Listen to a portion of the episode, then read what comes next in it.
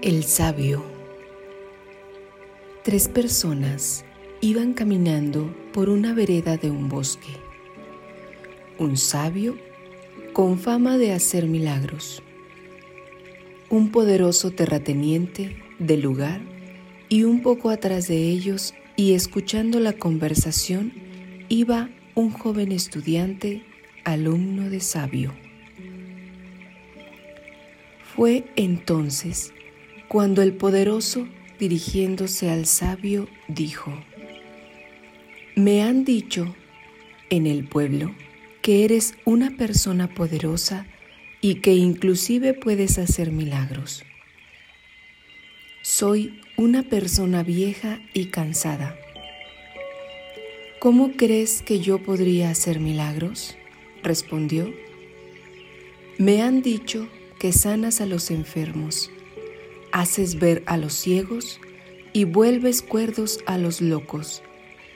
Esos milagros solo los puede hacer alguien muy poderoso. ¿Te refieres a eso? Tú lo has dicho.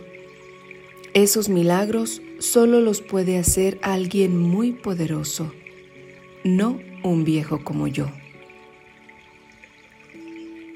Esos milagros los hace Dios.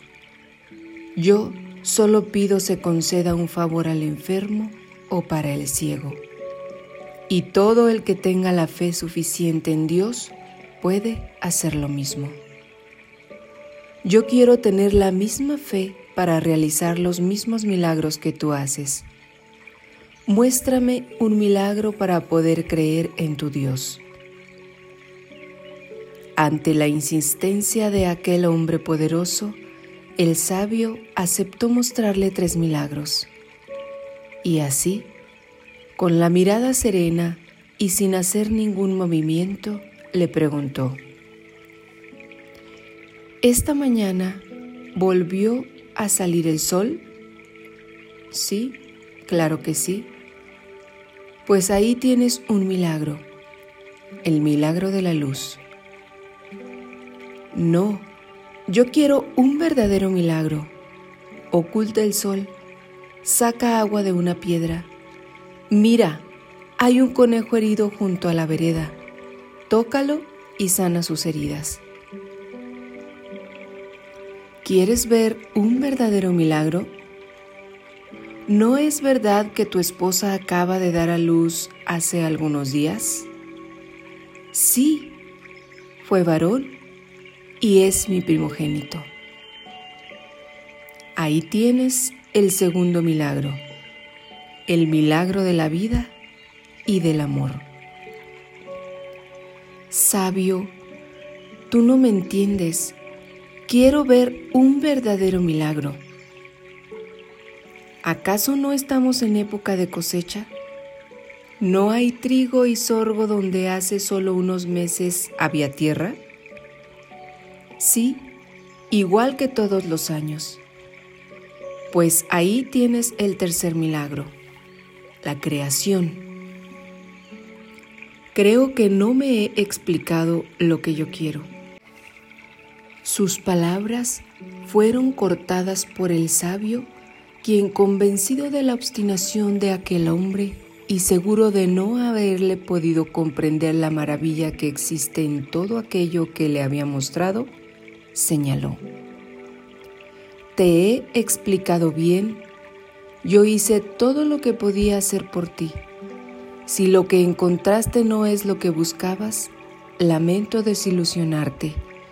Yo he hecho todo lo que podía hacer. Dicho esto, el poderoso terrateniente se retiró, muy desilusionado por no haber encontrado lo que buscaba. El sabio y su alumno se quedaron parados en la vereda. Cuando el poderoso terrateniente iba muy lejos, como para ver lo que hacían, el sabio se dirigió a la orilla de la vereda, tomó el conejo, sopló sobre él y sus heridas quedaron sanadas. El joven estaba algo desconcertado y dijo, Maestro, Te he visto hacer milagros como este casi todos los días. ¿Por qué te negaste a mostrarle uno al caballero? El maestro respondió, lo que buscaba él no era un milagro, sino un espectáculo.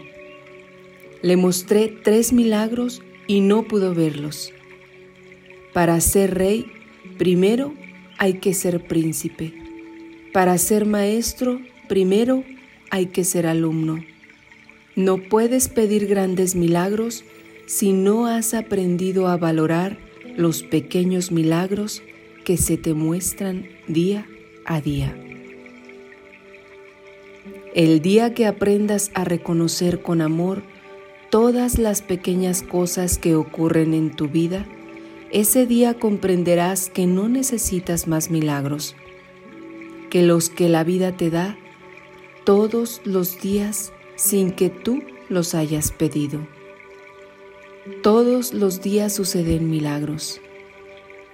Tener la vida es uno de ellos.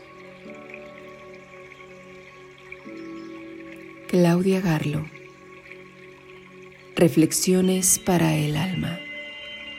Mi abrazo de luz y amor llegue a ti a través de la distancia y de cada una de estas palabras leídas en este audio.